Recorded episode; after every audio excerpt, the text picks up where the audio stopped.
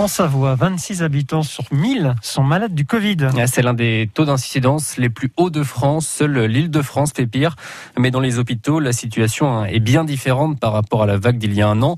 On compte dans le département de Savoie trois fois moins de malades en réanimation.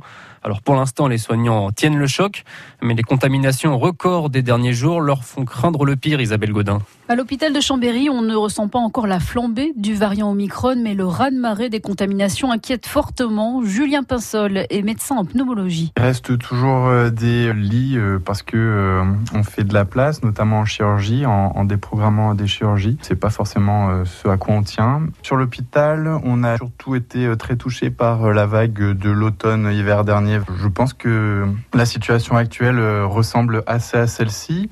La grande différence, c'est que même si on atteint des taux de contamination euh, égaux à cette même période et qu'on a euh, moins d'hospitalisations. Alors oui, les hospitalisations sont quatre fois moins importantes qu'il y a un an, mais le personnel est à bout et manque cruellement. Et allô? Vous ne serez pas disponible. D'accord, ok. Bon bah écoutez, en tout cas, merci beaucoup d'avoir rappelé, c'est très gentil. Bonne journée, au revoir.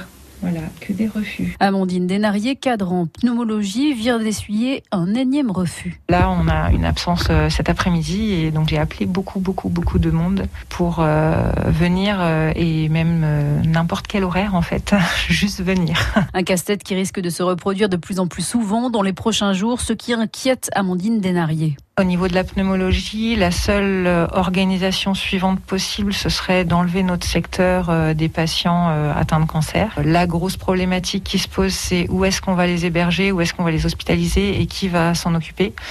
Donc pour l'instant, c'est pas d'actualité. La question se posera quand on aura la grosse vague qui arrivera. Et la flambée des contaminations n'est pas pour rassurer cette cadre de santé qui annonce d'ores et déjà que l'hôpital ne pourra pas faire face. L'Omicron serait moins grave, mais le problème c'est qu'il est tellement contagieux. Et vu les chiffres, en fait, il y aura au niveau proportion euh, quand même beaucoup de cas graves. Là, la vague euh, des derniers jours là qui est en train de s'annoncer au niveau des contaminations, elle nous fait peur euh, au niveau de l'hôpital. On ne sait pas comment on va faire face. Avec des taux d'incidence parmi les plus hauts de France, les hôpitaux de Savoie et de Haute-Savoie s'attendent à faire face prochainement à un afflux des admissions en réanimation. Et en France, actuellement, plus de 3500 malades occupent des lits de soins critiques.